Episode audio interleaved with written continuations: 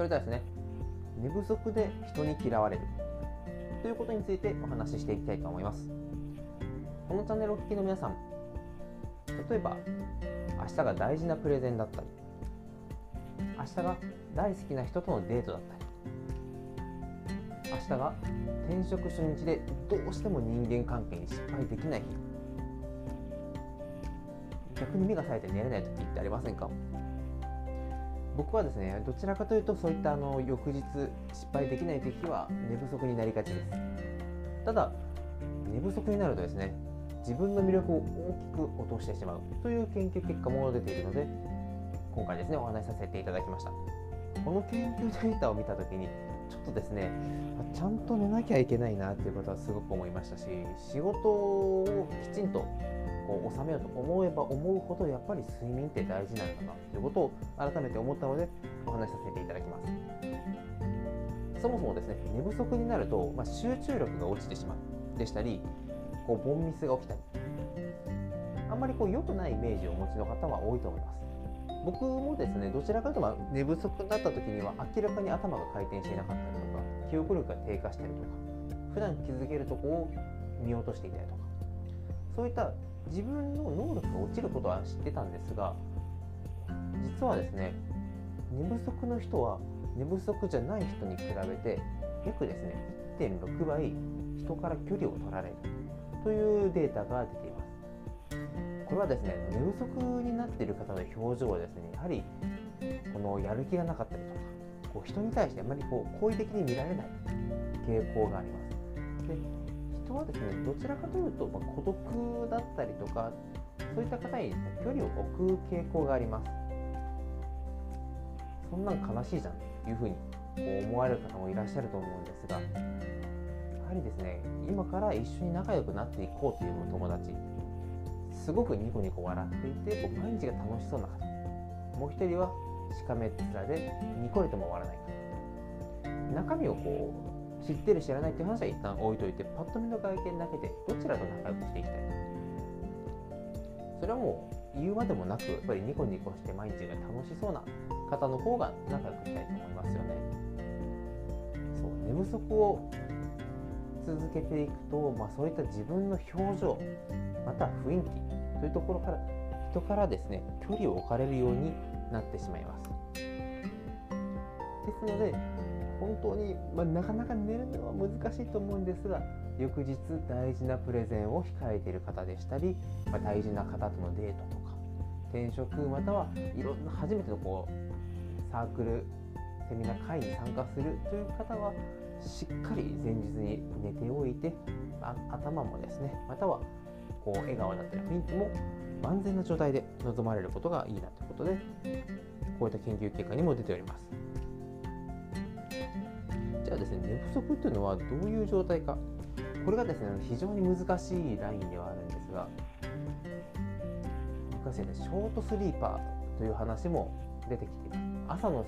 えー、過ごし方について考えようという本もいろいろ読んでいた時にですね、まあ、ショートスリーパーといって大体3時間ぐらい寝たらもう1日寝なくても大丈夫というような方もいらっしゃれば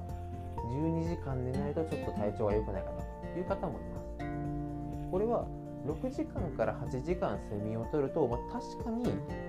長生きしますよと。いったいろんな研究データがあるので、まあ、6時間から7 8時間寝ましょうねと。いうことはあるんですが自分にですねどんな睡眠サイクルが合うかということも非常に大事になってきます。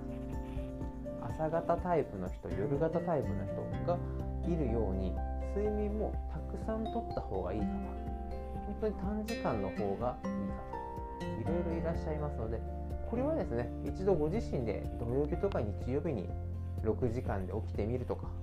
8時間または12時間がっつり寝てみるというふうな経験もいいかもしれないです。ちなみに僕はですね10時間ぐらい寝るともう逆に体が疲れてるなっていう感覚に陥ります。やっぱ3時間4時間は圧倒的に寝足りないのでやっぱり6時間から8時間7時間ぐらい寝るのが自分の体にとってはちょうどいいのかなというふうに思いました。このチャンネルはですねお聞きのようなこう前向きに自己啓発に対して自分を成長させようと思われる方というのはやはり職場でも評価を受けて信頼をされてどんどん仕事がですね、え、舞い込むような方々だと思います。ただ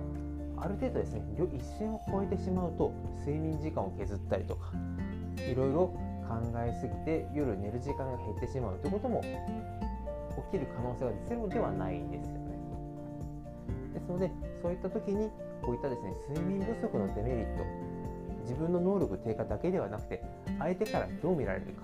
という部分も大きく損をしてしまいますので確かに仕事が忙しくてなかなか睡眠時間まで確保できないということもあるとは思うんですがこの睡眠時間の確保という部分はきちんとですね頭に入れていただいてコントロールしていただければなと。また若い時の若い時といいますか若い方たちはですね、まあ、多少無理してもいいやということで睡眠時間を結構削るケースもあるんですが睡眠時間を削った時のデメリットの方が睡眠時間を削って得られるメリットよりも圧倒的に少ないです。ですので、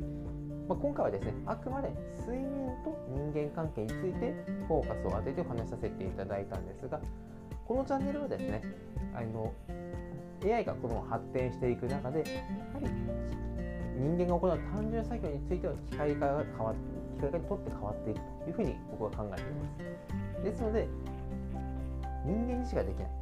例えば新しいサービスを生み出すと。か今の既存のサービスを組み合わせて全く新しい新サービス。または今のサービスの改善点をどんどんどんどんこう発掘してサービスの質を上げていくというのが非常に重要になってきます。こういった時に今みたいにこう睡眠不足によって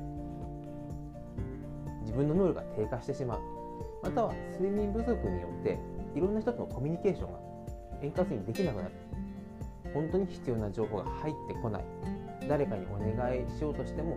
仲のいい人が誰もいなかった。どん何が起きてもどんどん自分一人で抱え込まなきゃいけない状況になってしまうだいぶ極端なお話なんですがやはりですねもう先としてはそういった大きなデメリットが待っているのでそれの対策についてもですね今後お話ししていければなというふうに思っておりますので是非またですね次回以降も楽しみにしていてください。それでは今回もご視聴いただきありがとうございました。